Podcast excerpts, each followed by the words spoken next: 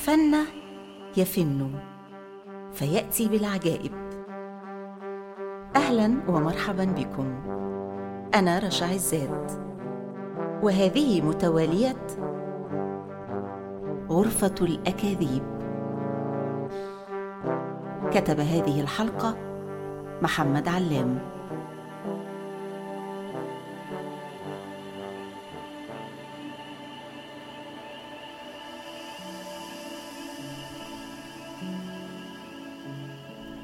رحلتنا اليوم مع العجوز مفقوع العينين كما صورته معظم لوحات الفنانين. الملك أوديب.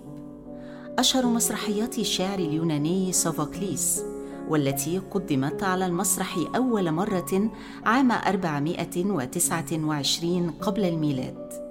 ولطالما مثلت شخصية أوديب بكل تناقضاتها وصراعاتها الداخلية لغزا شغل الفلاسفة والمفكرين وعلماء النفس على مر التاريخ أديب هي كلمة يونانية قديمة تعني القدم المتورمة إشارة إلى السلاسل التي كانت تلتف حول قدم أوديب عندما تخلص منه أبوه وهو صغير ولكن هل يمكن أن يتخلص الأب من ابنه لأي سبب؟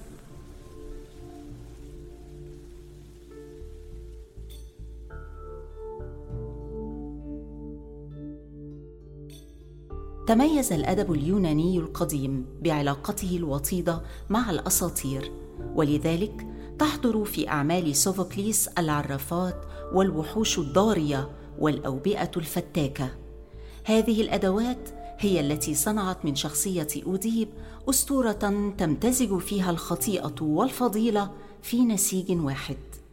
وخلال هذه المسرحية يظل السؤال الذي يطرح نفسه هل يصنع الإنسان مصيره أم يسير إليه دون إرادة منه.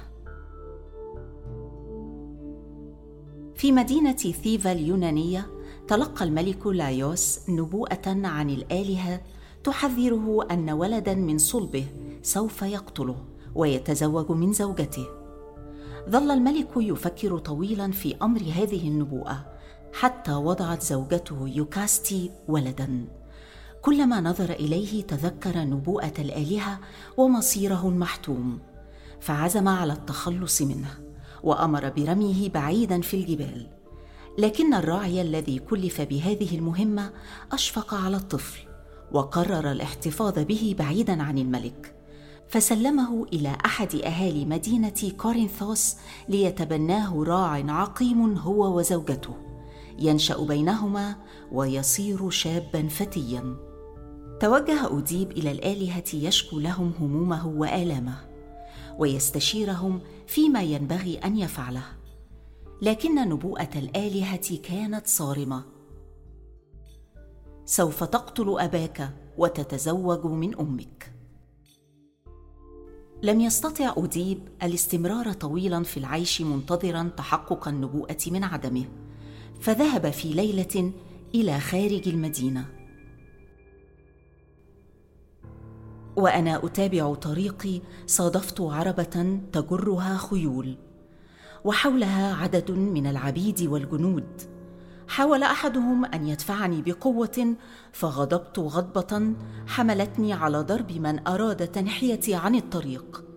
لكن العجوز رآني واستغل اللحظة التي مررت فيها بالقرب منه وضربني على أم رأسي بصوته المزدوج. لكنه دفع عن هذه الضربة ثمنا غاليا. فقد بادرت في الحال بسحبه من داخل العربه بنفس العصا التي ضربني بها.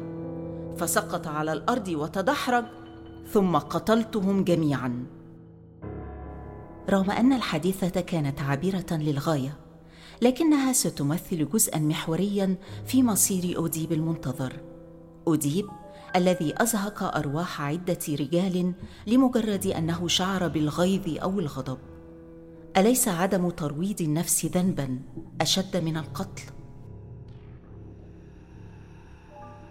في تلك الأيام كانت مدينة ثيفا تعيش رعبا حقيقيا بسبب حيوان غريب مهلك يقيم على صخرة قريبا من المدينة يلقي على كل من يمر به لغزا. فإن لم يحله اعتدى عليه الحيوان وافترسه. وكان أهل ثيفا قد عرفوا موت ملكهم الشيخ في طريقه دون أن يعرفوا قاتله فملأ الهلع قلوبهم. أعلن الوصي على الملك في المدينة أن من سيتمكن من تخليص المدينة من هذا البلاء سوف يتزوج من الملكة ويصبح ملكا على البلاد. فلما أقبل الفتى اوديب ألقى عليه الحيوان لغزا فحله وخر الحيوان صريعا. وبين ليلة وضحاها صار الفتى اوديب الشريد ملكا على مدينة ثيفا وسرعان ما تم زفافه إلى الملكة يوكاستي أرملة الملك لايوس وأنجب منها أبناء. خلال سنوات حكم اوديب انتشر وباء في المدينة هلك معه الكبير قبل الصغير. وصارت الحياة في المدينة مهددة. وكالعادة جمع الملك الكهنة وبدأ يستشيرهم عن رأي الآلهة في هذا المصاب. فقال له الكاهن أن الآلهة تريد أن تثأر لموت الملك لايوس. ولن يزول الوباء حتى تتم معاقبة القاتل أو نفيه خارج المدينة. حينها وقف اديب وسط الناس وقال اليوم تقلدت مقاليد الحكم التي كانت في يد لايوس من قبل وتزوجت امرأته. وكاد أبناؤنا أن يكونوا إخوة لو لم تصب ذريته بسوء. والآن قد ساء مصيره فمن أجل ذلك كله سوف أدافع عنه كما لو كان أبي وسوف أسلك كل سبيل للبحث عن قاتله. يشعر اديب بمسؤولية تجاه أهل البلد الذي يحكمه ويؤذيه ما يحيق بهم من شرور. ولذلك استدعى كاهنا أعمى يدعى تيريسياس دخل على أديب يقوده طفل ويصحبه عبدان. طلب منه أن يكف عن البحث عن الحقيقة لأن في كشف الحقيقة هلاكا له. فثار اديب وغضب وهدده بأنه سيعتبر صمته عن قول الحقيقة نوعا من الخيانة وسيحكم عليه بالهلاك ولن يتردد في تنفيذ ذلك على الفور. يضحك الكاهن شفقة على اديب ومع إصراره يصارحه. مع أنك الحاكم بأمره فلي أن أخاطبك على قدم المساواة لأن هذا حقي. لست عبدا لك بل عبد ربي. وإن كنت تسخر من فقدان بصري فلأصارحك بأنك ترى النور لكنك لا ترى ما أنت فيه من بؤس ولا أين تسكن ولا مع من تعيش. أؤكد أنك قاتل الرجل الذي تبحث عن قاتله وتعيش عيشة الخزي مع أقرب الناس إليك. ينهار أديب ويفصح عن جزء من شكوكه لزوجته يوكاستي ويسألها هل يمكن أن يكون المرء مسؤولا عن بؤس لم يقصد أن يسعى إليه؟ تشد زوجته على يديه وتتوسل إليه ألا يهتم بالماضي لكن رغبة أديب في كشف الحقيقة تدفعه إلى النبش والتفكير في حقيقة موت لايوس ملك ثيفا السابق ليكشف قاتله الحقيقي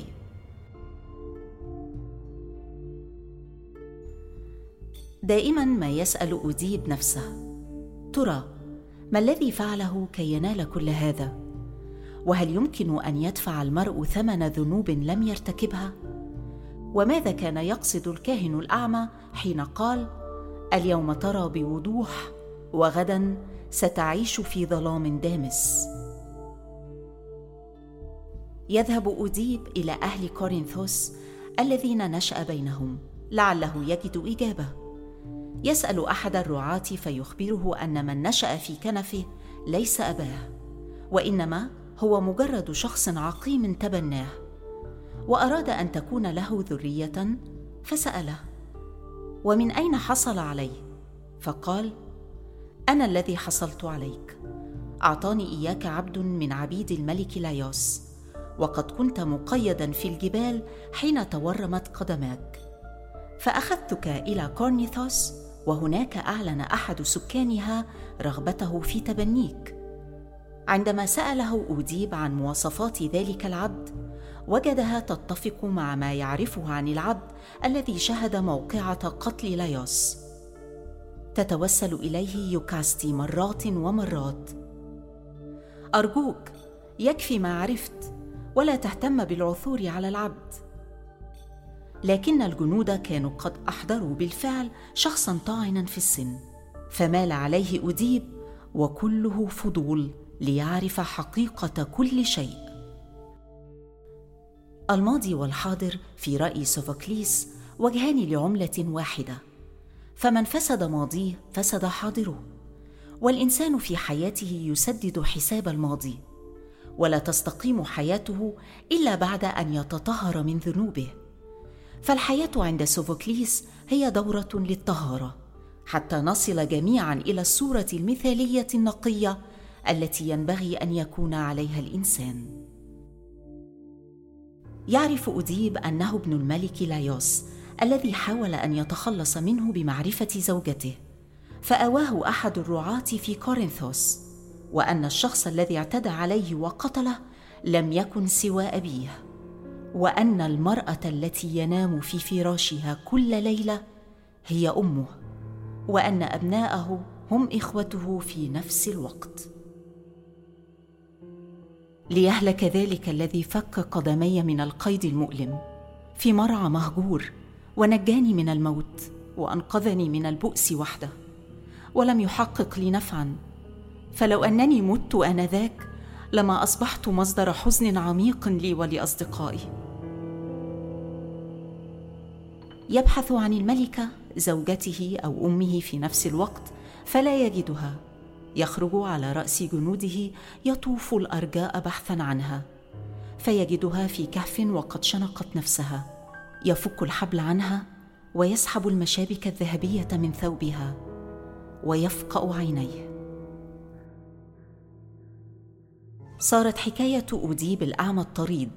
أمثولة يعتبر منها أهل مدينة ثيفا ويطوف المنادي في نهاية المسرحية يقول انظروا يا أهالي مدينة ثيفا ها هو ذا أديب الحاذق في حل الألغاز الشهيرة والذي صار أول بني الإنسان. لم يكن أحد في المدينة يتأمل مصيره إلا ويحسده عليه. أما اليوم فها هو قد وقع في هاوية من الشقاء الرهيب. فلا بد إذن من اعتبار هذا اليوم الأخير بالنسبة إلى الإنسان. حذاري من أن نصف إنسانا بأنه سعيد قبل أن يكون قد اجتاز نهاية عمره دون أن يكون عانى مصيبة أو كارثة عظيمة. يفضل سوفوكليس التلاعب دائما بمصائر شخصياته. ففي الوقت الذي يظن فيه أوديب أنه يساعد أهالي مدينته يكون في حقيقة الأمر سائرا نحو جزائه المنتظر. وبالنسبة إلى سوفوكليس فإن سعي الإنسان الحقيقي هو سعيه ناحية المثل العليا. ولذلك يعتبر أوديب مجرد نموذج للإنسان الذي يدفع ثمن الاستسلام لغريزة الغضب. وصحيح أن شخصية أوديب ظهرت في أعمال كثيرين غير سوفوكليس مثل إسخيليوس ويوروبيدس إلا أن سوفوكليس يظل الأكثر تميزا حسب وصف أرسطو بأنه يرسم البشر كما ينبغي أن يكونوا. نودع الآن غرفتنا الساحرة على وعد بالعودة إليها مع حكاية جديدة من حكاية متوالية غرفة الأكاذيب. غرفة الأكاذيب رئيس التحرير عائشة المراغي. الهندسة الصوتية أحمد حسين. المنتج الفني شهرزاد.